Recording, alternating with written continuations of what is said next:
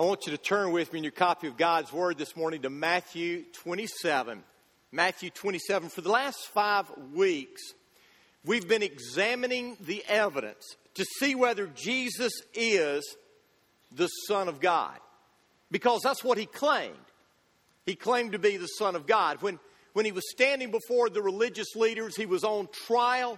The high priest asked him, Are you the Son of God? And Jesus said, Yes, I am. When Jesus asked his disciples, Who do you say that I am? Peter said, You are the Christ, the Son of the living God. But just because Jesus claimed to be the Son of God and just because his disciples said that he was the Son of God doesn't make him the Son of God. So, what is there that gives evidence to the fact that Jesus is the Son of God? Well, the first thing that we saw, the first piece of evidence that we looked at, is that Jesus is the eternal Son of God. Jesus has lived forever and ever. Jesus has no beginning point. Every other thing and every other person who exists has a beginning point, a starting point, but not Jesus. Jesus has always been, and Jesus always will be. Jesus is the one who began it all. So Jesus is the eternal Son of God. And then we discover that Jesus is the sinless Son of God. Now, each of us have sinned.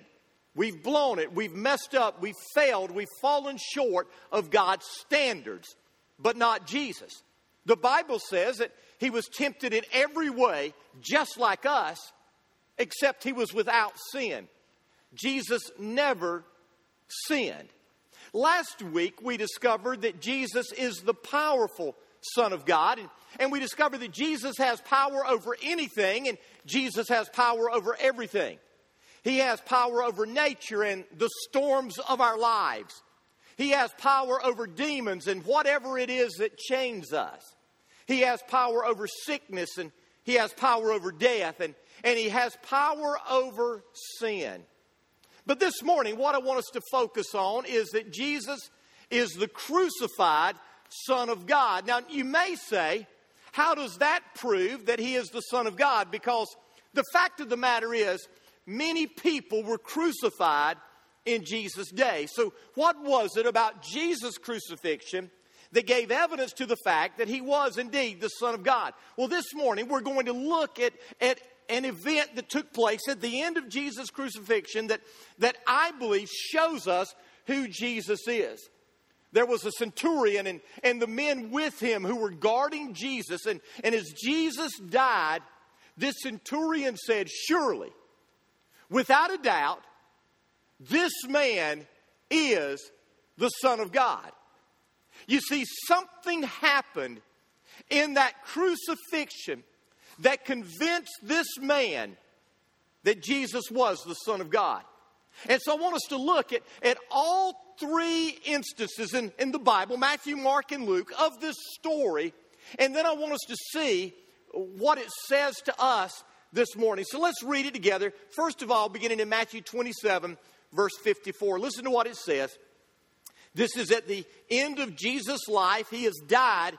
And in verse 54, it says, When the centurion and those with him who were guarding Jesus. Now that's important. Those who were guarding Jesus saw the earthquake and all that had happened. They were terrified and they exclaimed, Surely he was the Son of God. Now listen to how Mark describes this in Mark 15, verse 39. In that verse it says, And, and when the centurion who stood there in front of Jesus heard his cry, and saw how he died, he said, Surely this man was the Son of God.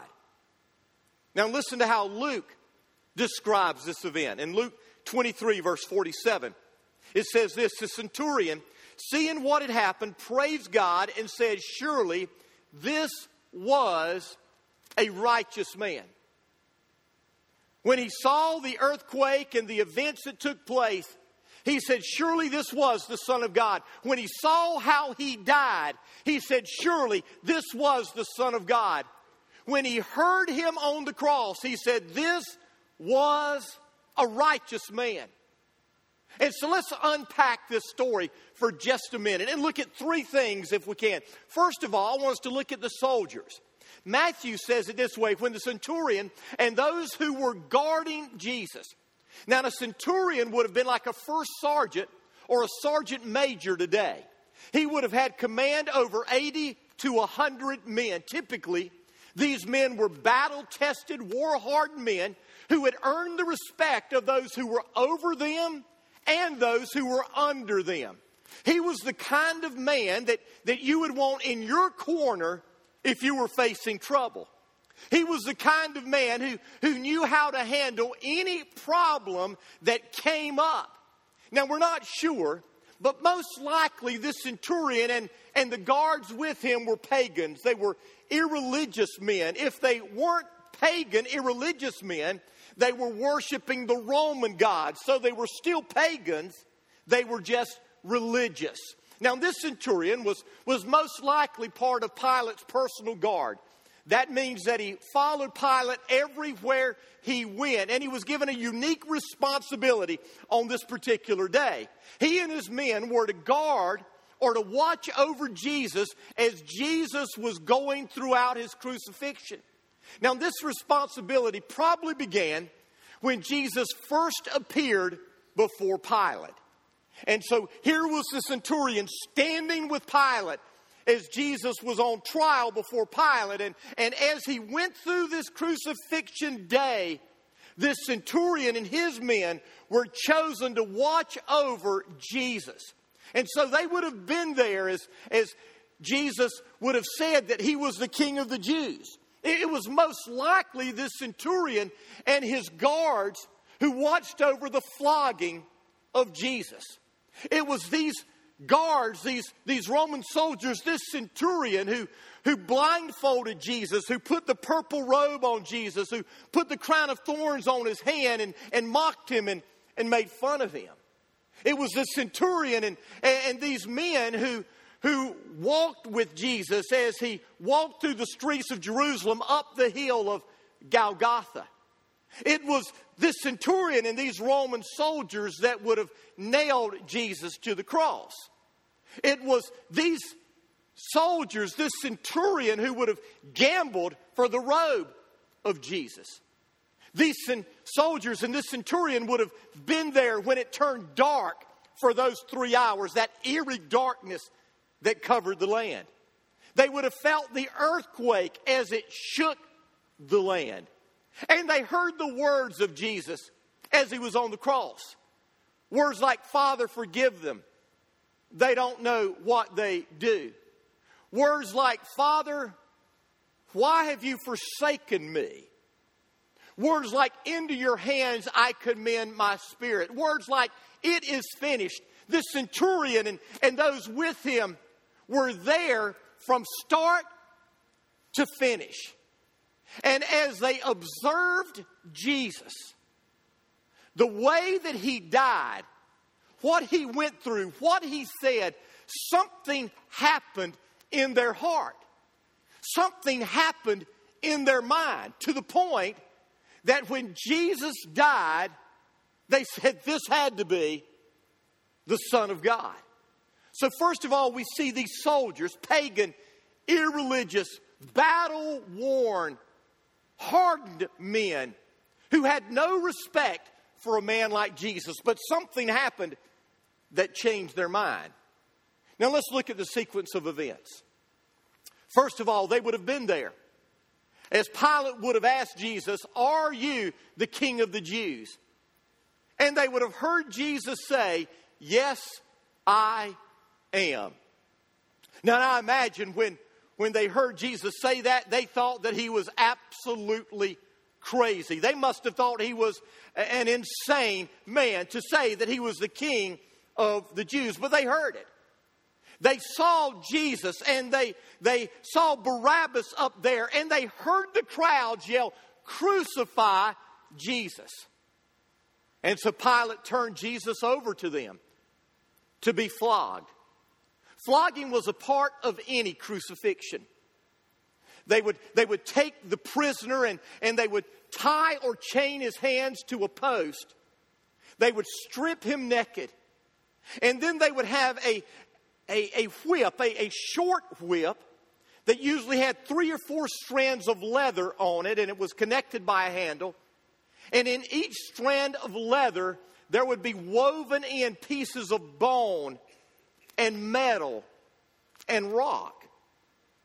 And they would take that, that whip and they would beat the prisoner without mercy.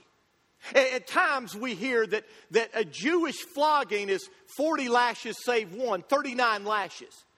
But this wasn't a Jewish flogging, this was a Roman flogging. In other words, they could have beat Jesus for as long as they wanted to, as he was beaten with that whip.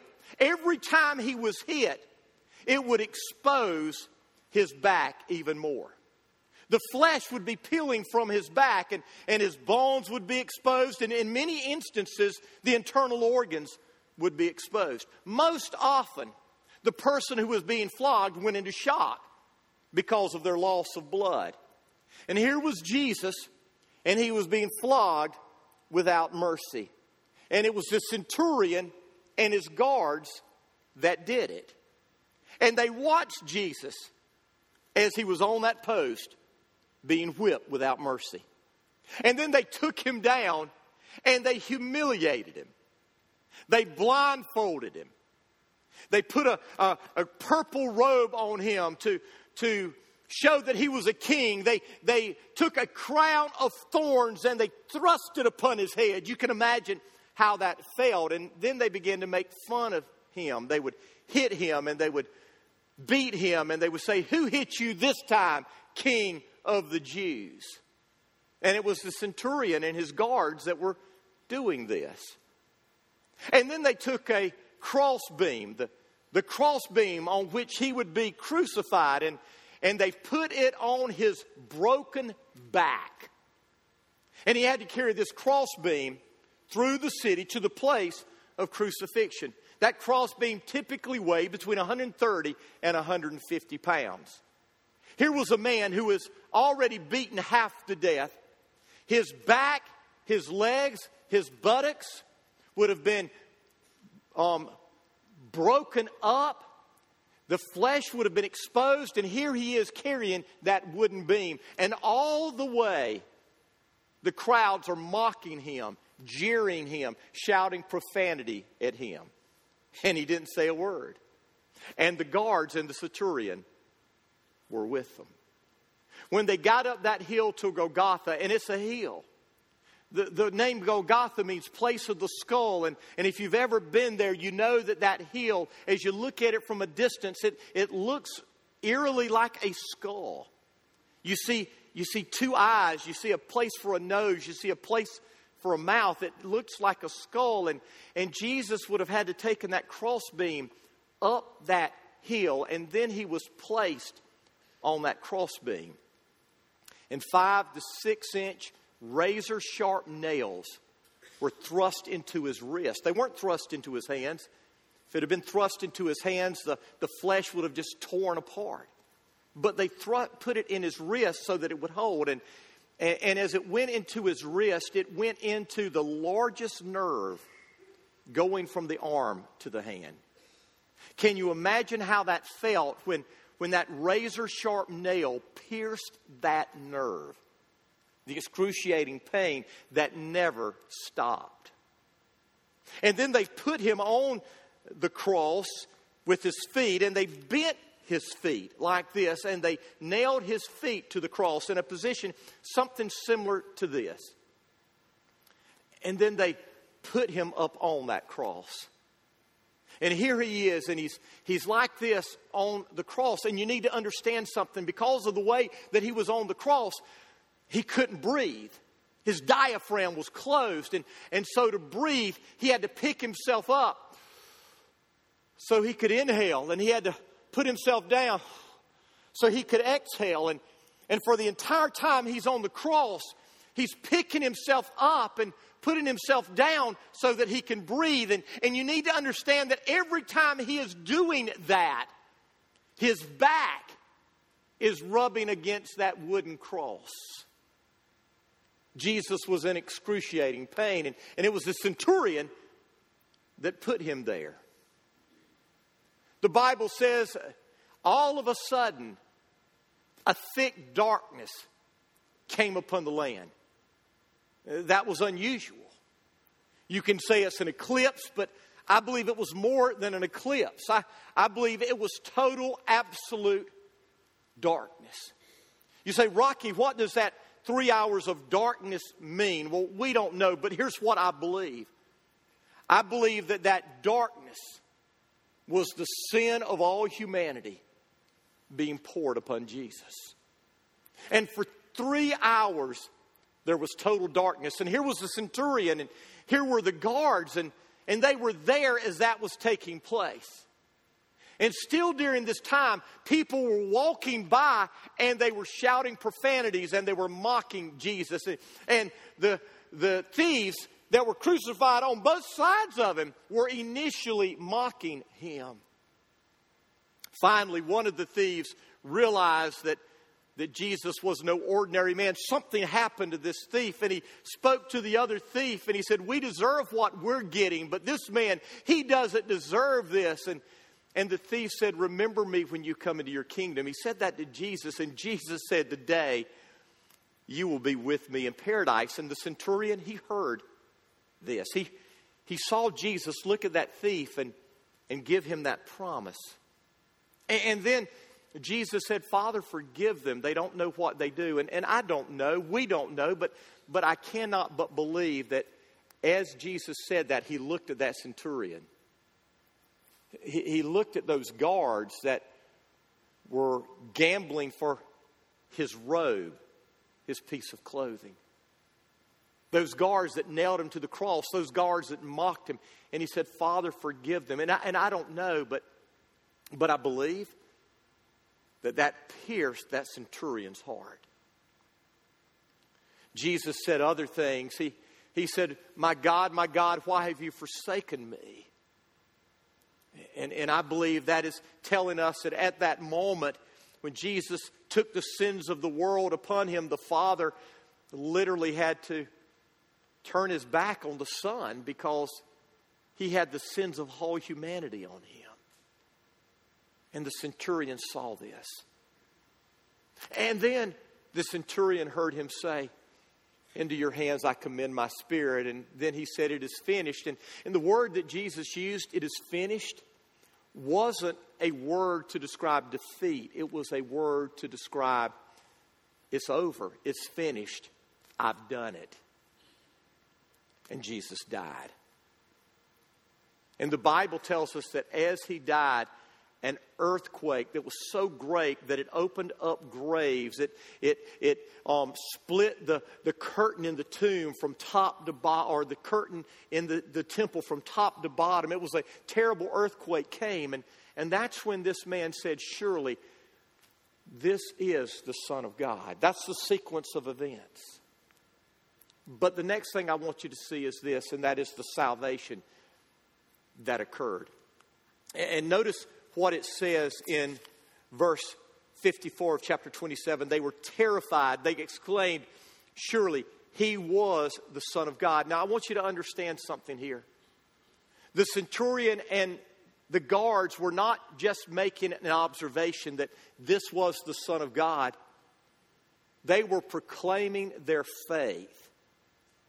You say, Rocky, how do you know that?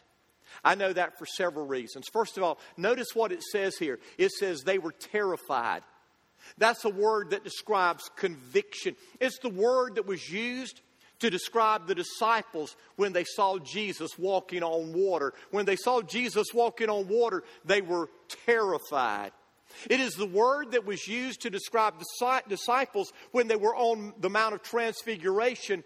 And the Father spoke down and said, This is my Son, listen to him. And the Bible says they were terrified. It's that same word. It's a word that, that doesn't describe natural fear. It's a word that describes something supernatural, something other worldly. You see, this centurion and the guards with him weren't just afraid they were in awe of who Jesus was. As they saw Jesus die, they heard the words that he said. They saw all of creation seem to bow before him. They realized this is no ordinary man. And they came under conviction. They were overwhelmed with the fear of God.